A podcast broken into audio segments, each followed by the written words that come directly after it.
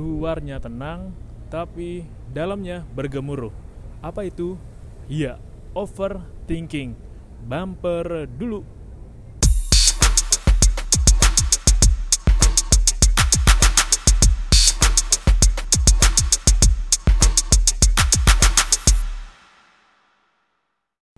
Sekarang gua kudu mantau lebih intens nih karena kemarin gue udah rekaman panjang 15 menit lebih kehapus nggak kehapus dia yang tepatnya nggak kerekam. Nggak tahu kenapa masa tombolnya mencet otomatis sih. Ini gue rekaman malam nggak malam banget sebenarnya tapi abis maghrib. Tadi gue tes tes denger ya ternyata oke juga lah suaranya dan nggak keburu-buru sih karena kan udah jam pulang kerja. Bisa lebih santai ngomongnya dan bisa ya lebih lama lah. Oke, waktu masih berjalan, pantau lagi, jangan sampai kecelek. Kalau nanti lu bisa denger banyak suara kendaraan lewat nih, karena emang di tempat gue tuh ya rame aja gitu, rame. Jadi selain tower buat kerja, juga ada tower buat restorannya lah. Jadi tamunya semakin malam semakin rame dan ya kalau lagi hoki sih lu bisa ketemu ya orang-orang terkenal lah udah punya nama udah lama sih gue sebenarnya mau buat episode yang ini overthinking. Tadi intronya juga udah lama tuh gue persiapin ya gue belajar dari tenangnya air laut anjay. Katanya air laut gitu kan semakin airnya tenang ternyata menyimpan ombak yang bergemuruh dalam. Jadi kalau lo berenang gitu di tengah laut ngapain juga berenang tengah laut ya? Kalau lo diving diving lautnya tenang nih. Ketika ke dalam arus bawahnya tuh malah lebih kenceng. Jadi lo mesti lebih hati-hati aja. Mana gue gue termasuk yang apa namanya talasofobia ya. Takut dalam laut. Gue lupa sih udah cerita ini apa belum tapi emang gue tuh takut ngelihat dasar laut. Karena buat gue tuh ya laut itu masih menyimpan dan punya misteri yang dalam. Gue masih percaya megalodon masih ada gue masih percaya kraken masih ada atau gue masih percaya hantu laut mungkin? Nah, bukan hantu laut yang itu ya bukan ya? Bukan juga flying dutchman bukan. Eh, hantu laut aja. Yang kalau katanya nih lagi tengah laut gitu suka ada kabut tiba-tiba terus muncul kapal hantu. Nah ya bukan Brook One Piece bukan juga. Hantu laut aja. Serem. Takut aja gitu kalau lagi tengah laut tiba-tiba ngeliat ada kayak sirip hiu ngejulang be. Takut gua. Tapi pembelajarannya kan memang overthinking itu kan. Gua tuh belum lama overthinking. Ini udah lama banget gua nggak overthinking. Dan baru overthinking lagi kemarin. Mungkin penyebabnya adalah karena gue pasang filter di diri gue jadi kalau gue mau overthinking pastiin itu tentang keluarga atau orang-orang yang terdekat dan ada di ring satu lo. Jadi buat yang belum tahu nih, ada istilah ini mungkin penjelasan lama, gue juga nggak tahu. Ini ada update-nya atau enggak. Jadi tuh ya ada kalau kita kenal seseorang itu ada ring-ringnya. Ini di luar keluarga lah ya. Ada ring 1, 2, 3.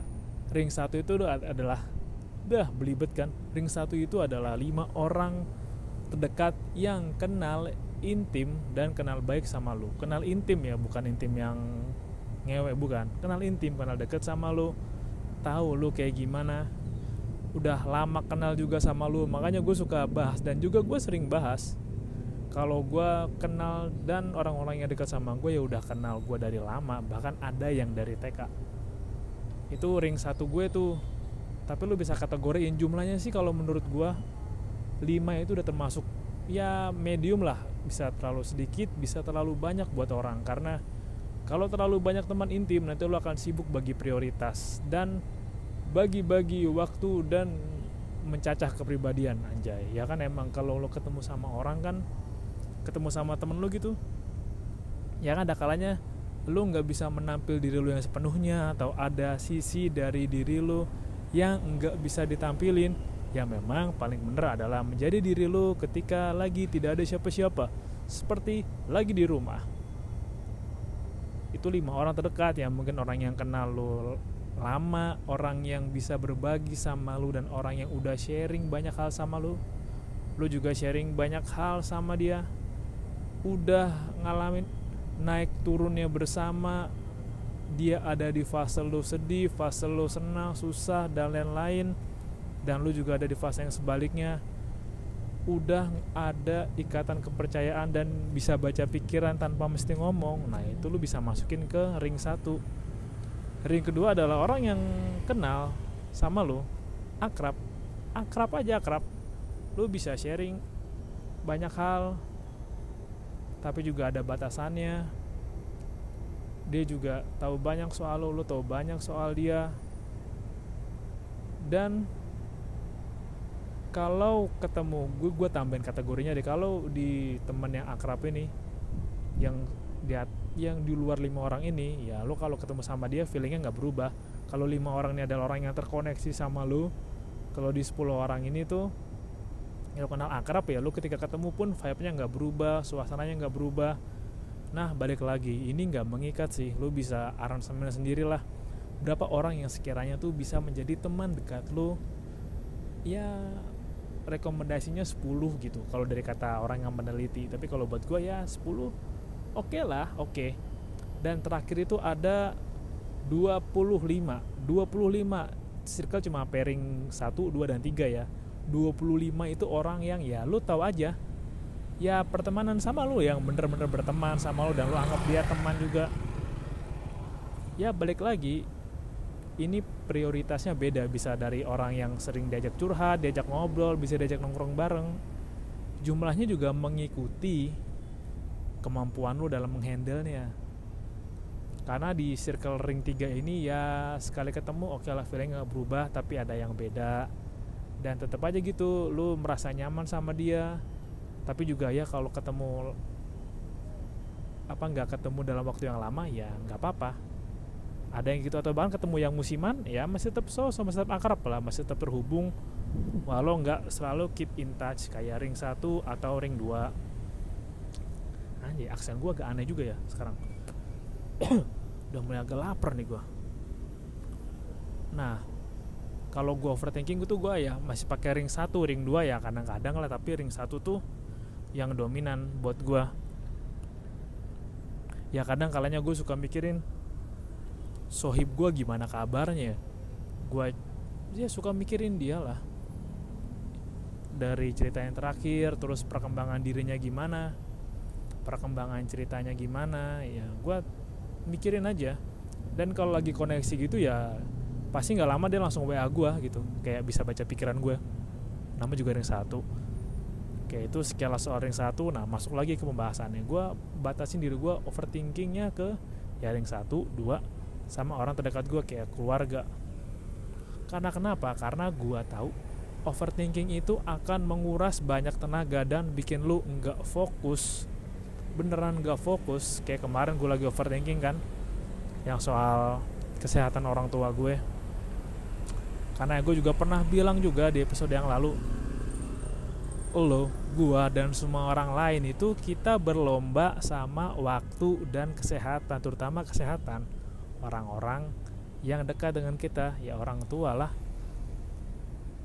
Kan memang sangat jarang ditemukan ada kesehatan yang bisa mampu dengan stabil minimal punya ketahanan tubuh yang tetap kuat minimal punya kesehatan yang bugar dan gak kenapa-napa. Itu kan peluangnya untuk bisa atau punya orang tua yang ke arah sana kan berbeda-beda dan ya kalau kata penelitian sih hanya 20% atau kurang gitu. Jadi kan dikit banget. Buat gue dikit sih. Itu belum dirata dengan ya bener-bener segar bener-bener segar sehat total atau ada yang gampang sakit ada yang gampang capek atau ada yang sehat tapi nggak bisa duduk lama nggak bisa berdiri lama.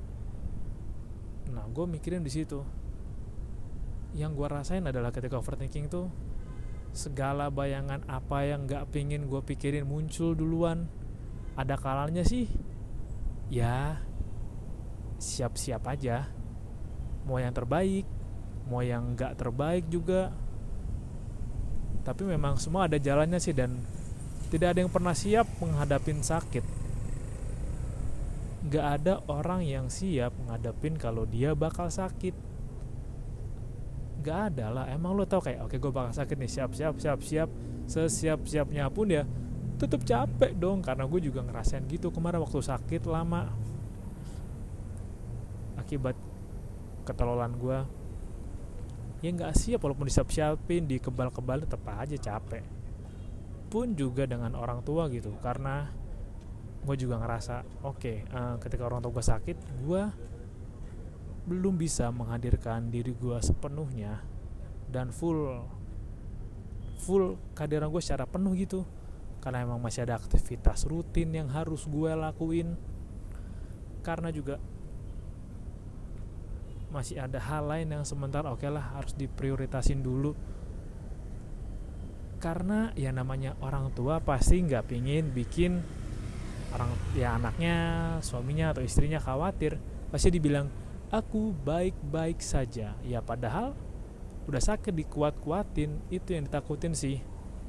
Makanya gue tuh aduh paling sedih gitu kayak ngeliat video di Facebook yang ada anak rantau pulang-pulang ya udah pulang-pulang ikut nguburin orang tuanya udah lupa kapan terakhir ngobrol kapan terakhir dimasakin kapan terakhir mijitin. Aduh penyesalannya penyesalannya. Memang ya begitulah. Risiko dan apa yang harus diterima baik buruknya.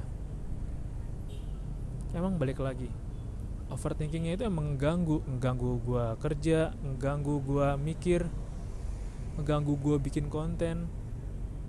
Karena tuh ya ada campur marah kesel marah sama diri sendiri. Ya lu kenapa kok lu belum bisa menghadirin diri lu total ya? Kenapa kok lu nggak segera ini kok lu nggak begini? Lebih banyak ke diri sendiri mempertanyakan. Dan nyambung juga sih ke anjing gue udah mau 30 tapi gue masih berasa tolol. Masih banyak gue tololnya. Ya gue di usia 30 aja masih ngerasa banyak tolol apalagi yang di bawah gue gitu masih sadar udah sadar duluan lah kekurangannya di mana. Ada lagi juga yang udah di atas gue tapi tolol tolol juga tapi tidak sadar. Ada kan? Gue maksa diri gue buat sadar duluan karena kalau gue sampai disadarin oleh kejadian wah itu gak enak banget. Lebih baik saya pilih alternatif paksa diri sadar untuk secepat mungkin tahu harus gimana gimana dan gimana. Nggak tenang sih tidur nggak tenang. Mau pulang nggak tenang gerasa gerusuk kebayang sakitnya. Malah bahkan tuh ya kalau ketika lo overthinking orang yang sakit pasti lo kepikiran kayak ya udahlah coba deh sakitnya dipindah ke gua aja. Nggak apa-apa gue ngerasain sakit kok gue masih muda gue masih kuat. Ini mungkin agak sedikit lengkap-lengkap sih terus juga overthinking. Ya walaupun memang fase overthinking itu beragam. Hmm, gue punya teman yang overthinking banget. Kayaknya dia kalau dengerin podcast gue dia tahu kalau lagi diobrolin. Ada emang orang yang overthinking tuh nggak bisa denger kata negatif dikit dari orang. Ada loh ada yang kalau dibentak langsung kepikiran. Ada yang lagi diem nggak bisa tidur overthinking aja. Ada kan? Bukan imajinasi bukan berhayal mesum tidak. Tapi overthinking aja. Kepikiran hal yang nggak terjadi tapi beneran terjadi kayak oke lah misalkan yang overthinking cewek terus mikir punya cowok kan oke bayangin kalau cowoknya tuh tiba-tiba dicari cewek lain gimana kalau misalkan cowoknya ngajak cewek lain pergi gimana? Bayangin kalau si cowoknya ngechat nggak cuma sama dia doang. Bayangin kalau misalkan si cowok gitu tiba-tiba akrab sama cewek lain dan punya bestie cewek aduh gimana rasanya ya. Padahal itu nggak kejadian sama sekali tapi dipikirin aja terlintas di kepala. Ujung-ujungnya adalah pusing sakit kepala dan nangis. Efek yang paling berasa adalah bikin muka jerawatan. Asli asli bikin muka jerawatan. Gue juga pernah dulu sih. Dan kalau lo tidur dalam keadaan overthinking bangun-bangun kepala berat. Bukan kepala anda tiba-tiba jadi shinbe tapi memang kepalanya berat. Makanya gue dulu banget pernah bikin episode soal lepasin aja sebelum tidur. Ya memang itu. Karena kalau nggak dilepasin itu akan berakumulasi ke badan lo. Hebatnya otak kita gitu bukan? Yang berpikir otak yang bekerja di semuanya membayangkan yang skenario palsu aja kayak jantung ikut berdetak lebih cepat seperti genderang mau perang tangan mulai berkeringat otot-otot di tangan juga sudah mulai mengeram kayak eh bayangin marahnya eh gitu. Liver anda tetap terjaga lambung anda kayak butuh energi nih bos buat mikir bos kasih asupan kali bos. Tapi nggak ada asupan gimana nih bos? Pusing gitu. Yang pusing atas semua bergerak pembelajaran juga sih. Kalau gua dulu cara mengurangi dan membatasi overthinkingnya adalah dengan belajar untuk bodoh amat. Bodoh amat tuh susah. Walaupun lu baca bukunya Mark Manson yang I don't give a itulah yang bukunya Oren. Tetap nggak ngerubah lu kalau lu nya nggak memutuskan untuk merubah diri bersikap bodoh amat itu perlu. Terutama buat lu yang gampang overthinking denger omongan orang yang negatif aja. Kayak misalkan lu bikin brownies lu bagi lu masih sekolah nih lu bikin brownies terus lu bagi-bagi ke teman lu terus ada teman lu bilang apaan nih gosong nih? Apaan nih kebanyakan coklatnya? Ah apaan nih? Keras. Ah apaan nih? Aromanya gak enak. Lu kepikiran terus lu nggak mau nyoba lagi lu takut. Ada orang gitu ada loh ya mungkin gua rasa juga jumlahnya banyak. Susah kalau lu nggak mulai dari membentengi pikiran. Mulai dari membentengi pikiran. Bukan hanya benteng Takeshi saja dan benteng merah tapi juga membentengi pikiran. Menghalangnya dengan ya lo tahu komentar adalah sebuah komentar komentar tetaplah komentar. Bisa lo ambil bisa lo nggak perlu ambil. Makanya biasanya kalau orang yang overthinking ya kelihatannya tuh di luar kalem tenang hening menghanyutkan. Tapi dalamnya kayak ombak tergulung-gulung-gulung-gulung. Kayak ombak di pantai selatan bergulung-gulung bergemuruh arusnya cepat wah kayak puting beliung kayak angin topan dalamnya wah kayak gitulah. Karena yang ujungnya kalau lo nggak merubah diri atau nggak mau ya bentengin pikiran lo lah yang kena korban adalah organ-organ dalam. Emang anda kira tuker atau trade atau jual beli organ atau upgrade organ itu murah? Ya tidak dong sudah diciptain ginjal satu kalau mau ganti biayanya mahal. Sudah diciptain liver satu kalau mau ganti juga mahal. Mahal kalaupun mahal anda punya uangnya bisa beli liver tapi pas di plug in plug out tidak cocok gelut itu shell gelut menolak. Makanya hati-hati banget sama apa yang mau lo masukin ke pikiran lo. Hmm. Sama ini nih. Gue banyak pernah overthinking dikit doang sih. Kalau baca komen berdebah dari netizen gue kesal aja terus kepikiran gitu. Dulu banget tapi kalau sekarang mah ya komentar doang. Ponakan gue yang masih SD juga bisa berkomentar atau request ina ini ina itu. Eksekusinya tetap ada di gua makanya pilihannya ada di gua. Tapi emang sulit sih buat lo untuk bisa enggak overthinking dengerin omongan netizen. Apalagi buat lo yang baru mendadak viral mendadak rame. Ya kayak Ciwi kemarin tuh yang gue sempet bahas lah. Yang bikin konten pamer Cidi alias celana dalam. Apa tidak kasihan warganya? Apa tidak kasihan RT-nya? Apa tidak kasihan keluarganya? Mungkin overthinking ya. Kenapa kupingku panas kalau malam? Kenapa badanku gelisah? Apakah aku kena ain? Ya, sangat mungkin dong kalau Anda bikin konten pamer TT, pamer CD, kena ain, ya sangat jelas. Sangat jelas malah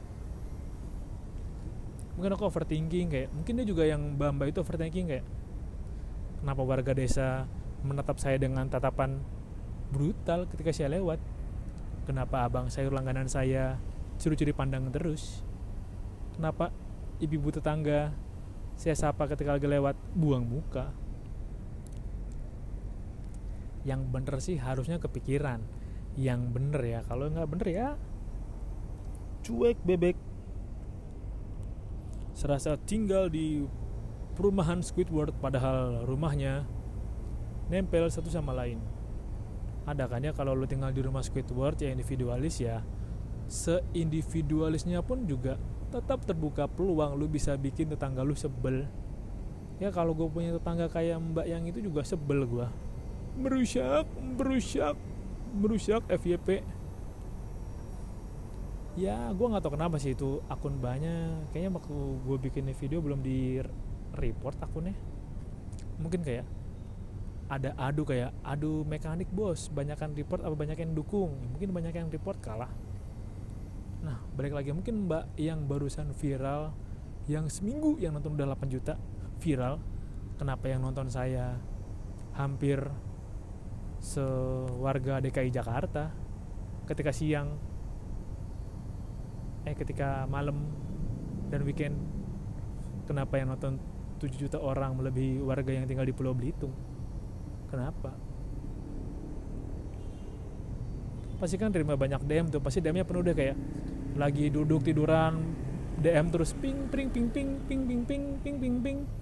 Hanya terus BO dong kak BO BO BO BO BO BO buka lagi dong kak BO BO kak ada live nya nggak kak? Ya hebat orang orang overthinking. Tapi ya apa daya bahwa motif demi keluarga demi ekonomi bisa mengalahkan kayak gitu semua. Gue percaya sih itu bisa mengalahkan. Atau juga overthinking karena lo jadi korban salah perundungan. Ya Contoh paling baru salah tuduh soal flare kemarin. Sampai mbaknya bikin klarifikasi bukan saya. Itu bukan saya salah orang kenapa saya yang ditargetkan? Marah dulu minta maaf belakangan atau cuek-cuek belakangan. Emang kadang netizen banyak kayak anjing sih. Di kepala gue tuh bener sih. Ada ya gue semakin yakin gitu kayak orang-orang yang mimpin kita di level kota, daerah, sampai atas, sama lama ke atas juga itu adalah pemimpin yang selama ini mewakili rakyat pencerminan dari rakyat. Kalau yang di atasnya begitu apalagi rakyatnya. Makanya kalau yang dibenerin dimulai dari bawahnya dulu. Ketika bawahnya udah kokoh udah bener baru atasnya biar brut. Tapi itu di luar konteks. Kita masuk lagi ke overthinking. Overthinking itu ganggu. Ganggu. Gue juga kebayang sih pasti ada kata overthinking kayak gini kayak sayang rumahku sepi nih ke rumah aku dong. Ya langsung overthinking tuh.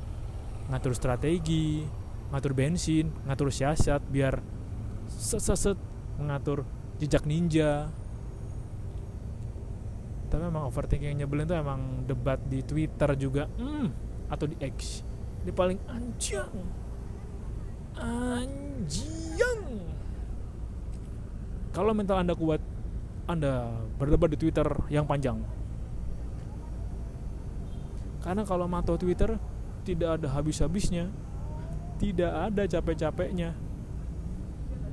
Gitu mulu debat mulu si paling si paling si paling profesor, si paling ahli ujung-ujungnya kayak tahu deh yang udah gini, tahu deh, ih tahu deh yang pinter. Ujungnya kayak wah tahu deh yang udah pengalaman ya.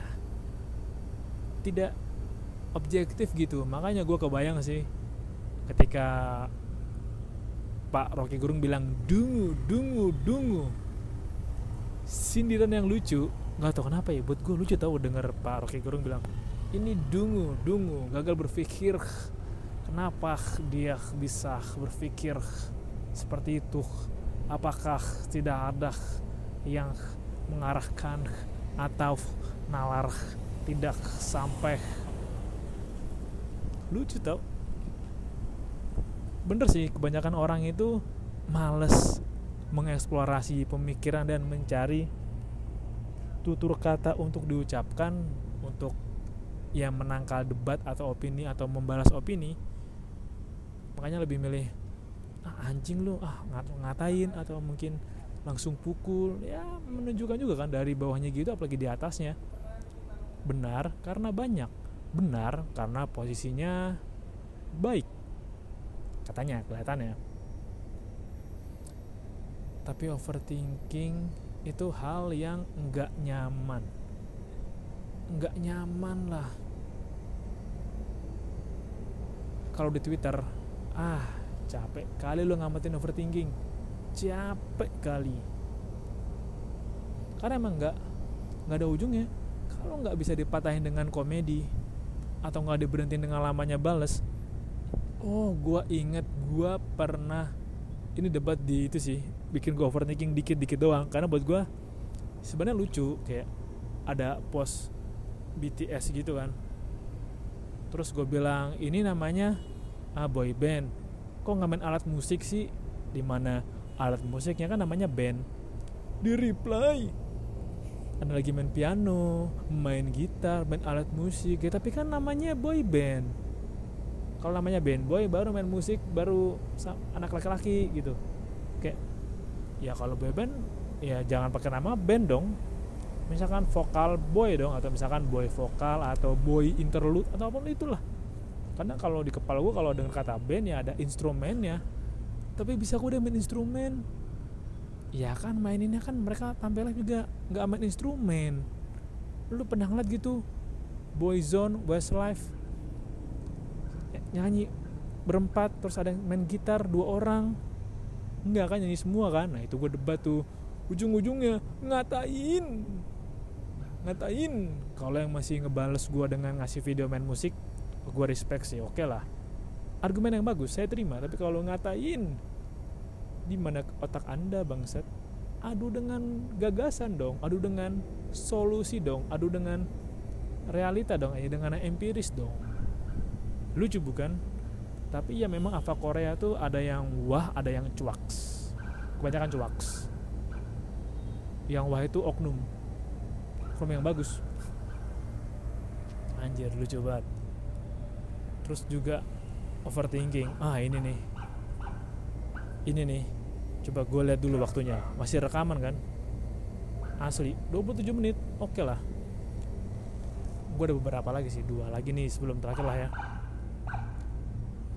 overthinking soal negara. Wah anjing.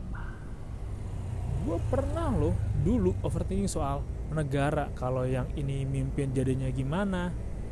Terus tata kebijakannya gimana?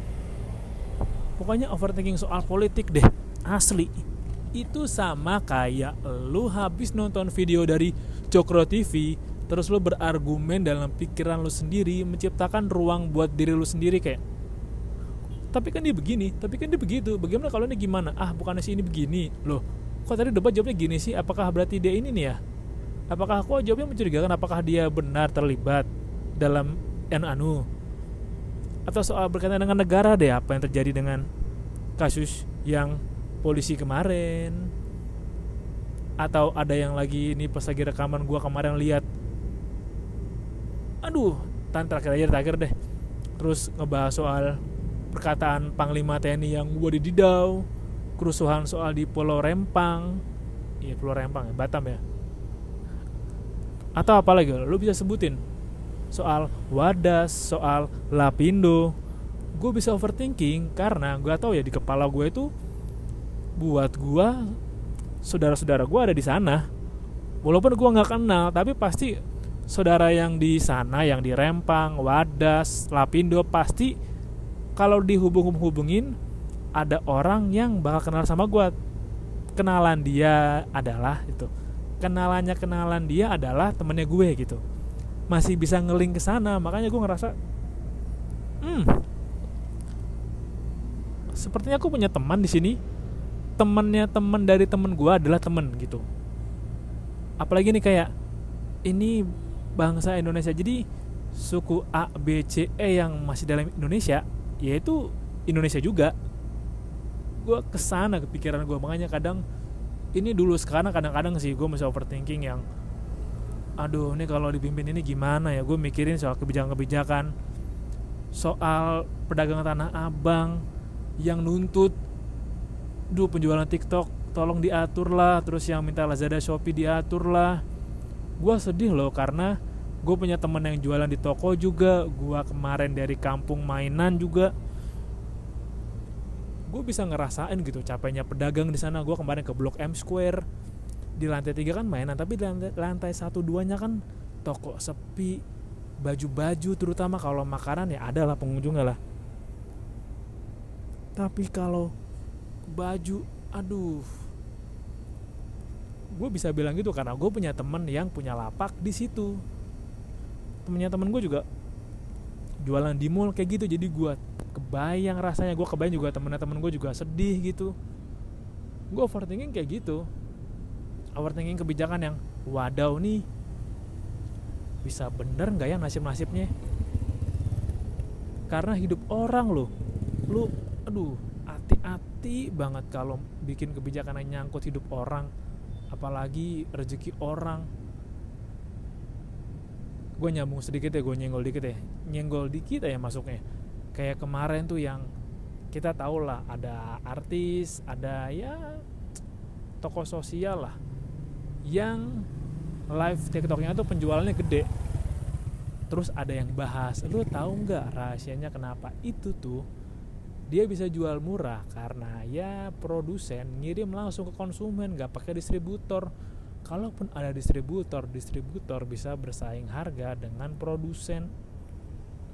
Ya ibarat kata ya pen, distributor punya reseller. Nah resellernya adu harga sama distributor. Ya sulit dong. Sulit yang korbanin siapa? Yang tengah-tengah ini. Yang untung siapa? Yang atas yang punya modal. Yang dibayarin endorse-nya disponsorin ininya tempat-tempat endorse-nya fasilitas ya buat endorse-nya lah kayak tempatnya, listriknya, medianya, sinyal internetnya, HP-nya, layarnya semuanya lah. Tapi yang rugi penjual-penjual di luar sana yang banyak rugi. Keluarga-keluarga mereka yang aduh harusnya bisa bayar SPP nih tapi belum ada yang beli baju di sini bayarnya gimana ya? Gue mikir sampai sana karena itu bagian dari saudara gue juga. Saudara gue se Indonesia itu satu bangsa dipersulit dan ngalamin kejadian sulit karena kebijakan yang cuaks. Kalau kita ngeritik kebijakannya, kita bisa dituntut balik.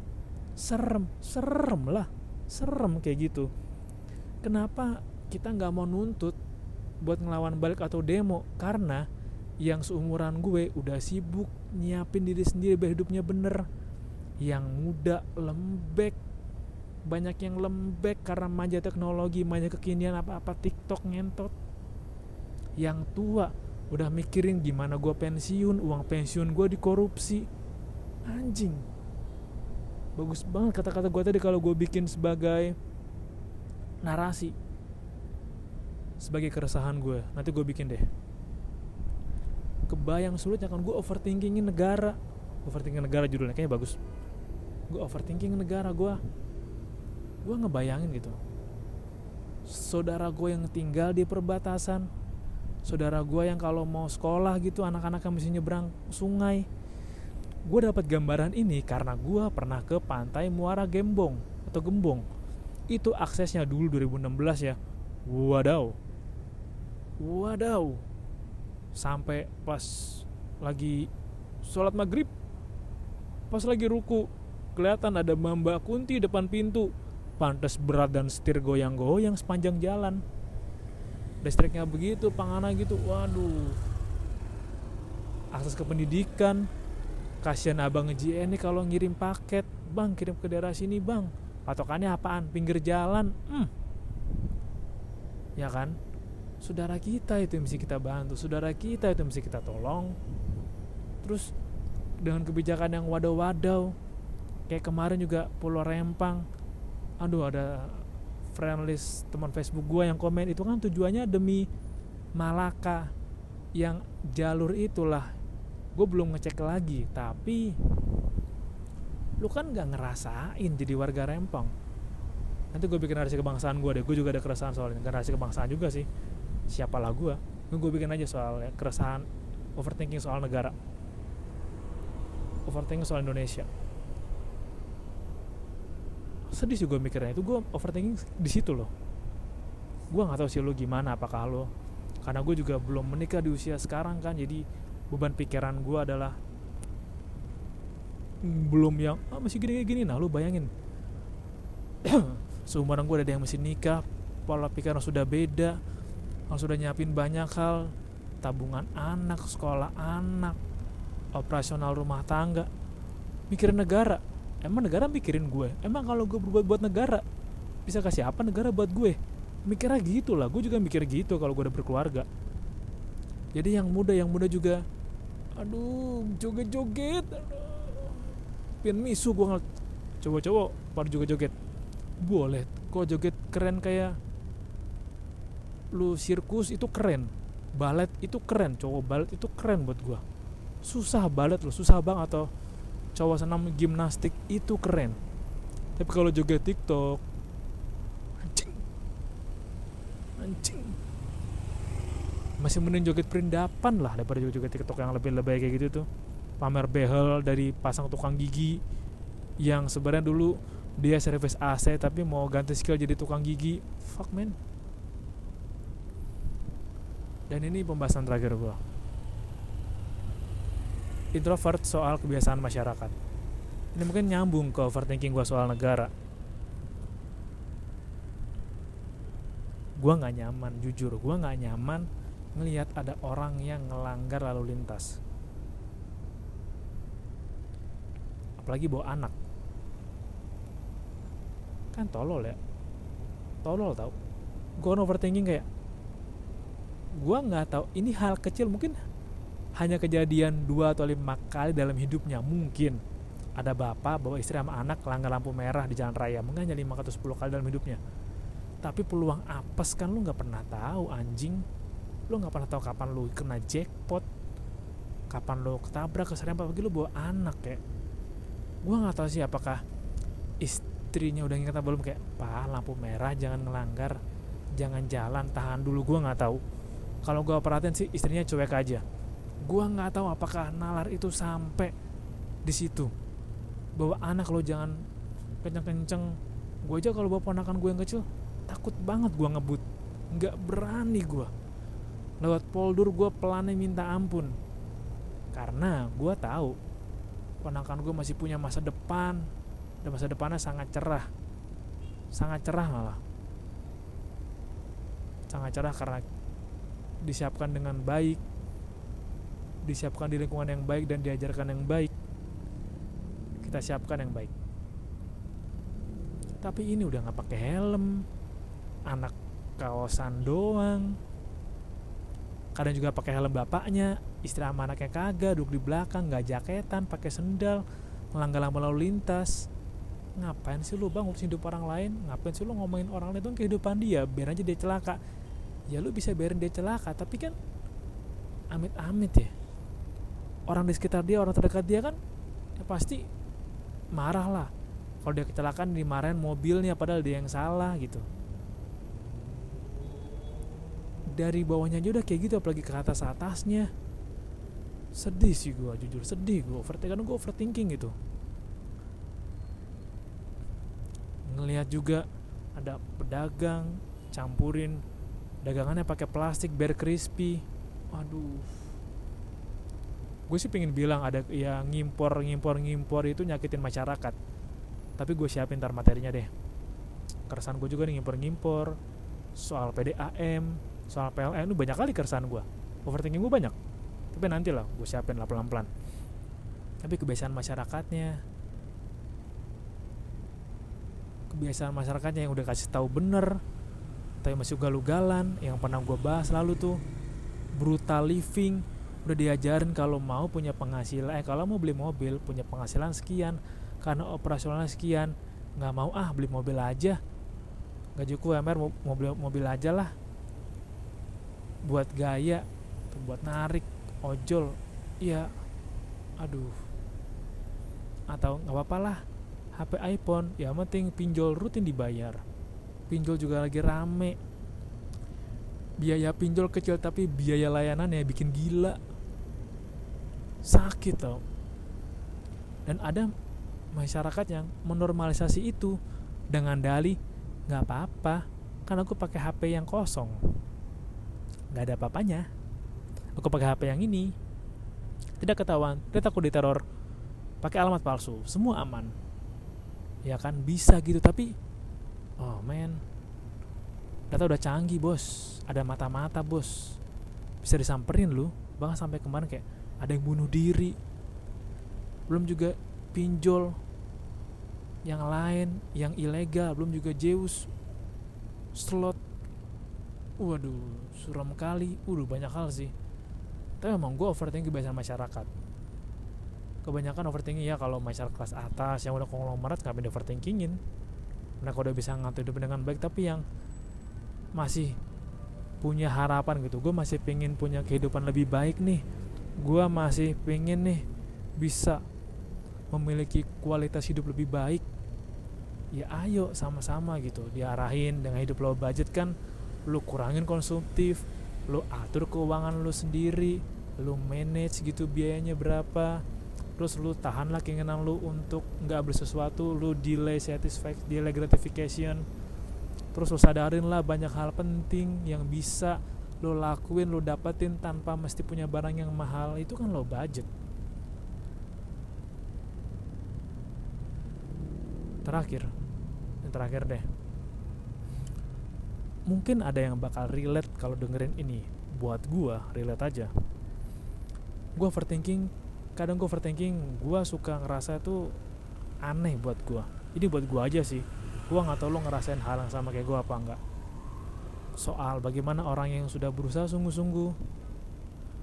Mungkin ya ada yang benar-benar berusaha lurus ikuti jalur dengan lurus ikuti pola dengan ya udahlah ikuti jalannya. Biasain disiplin terus ketat terus sungguh-sungguh dibuat dengan niat effort usaha tujuan bah. Tapi kalah dengan yang punya privilege. Kalah sama yang punya kenalan kalau sama yang kenalan emang iya. Tapi kalau kenalan yang cuaks dengan yang hubungan tadi tuh kenalan dengan orang yang punya pengaruh besar dan dieksploitasi demi cuan sampai lupa ke tujuan aslinya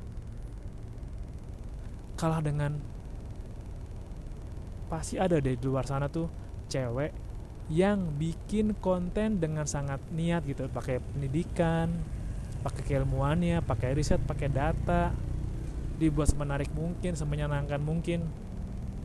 Tapi kalah jumlah penonton sama cewek ya bikin konten dari pamer celana dalam joget-joget ngeliatin tete belahan-belahan.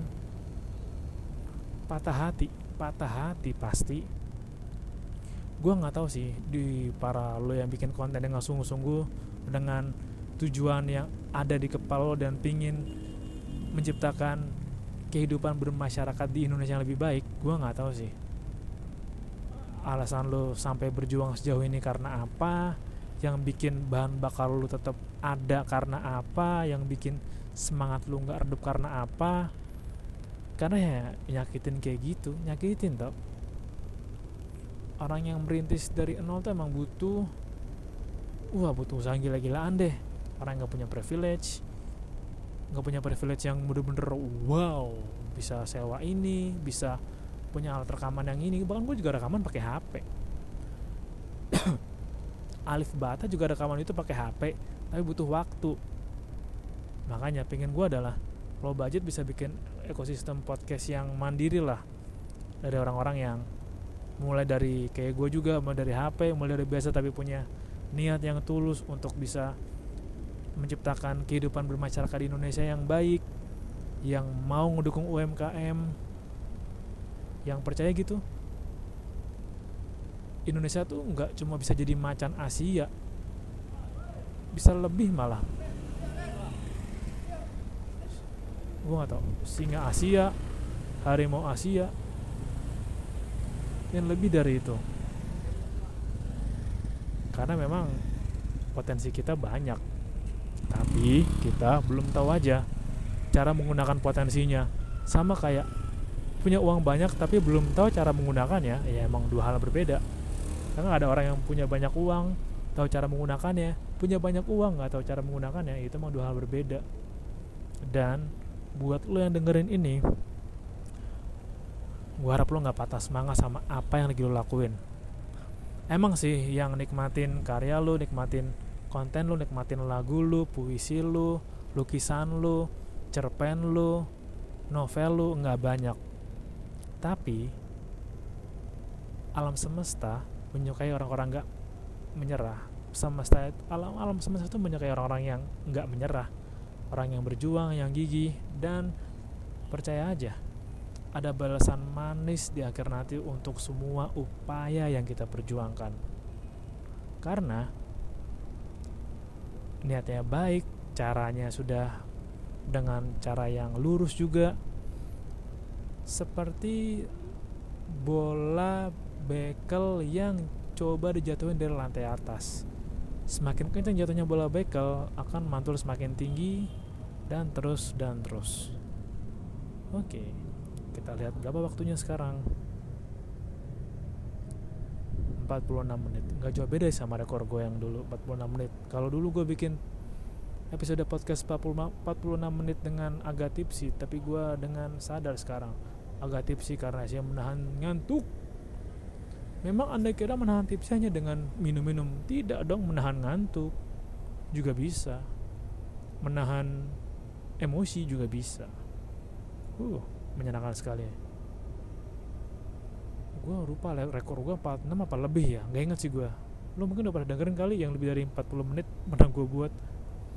Terima kasih udah dengan episode kali ini dan sampai jumpa di episode berikutnya. Bye bye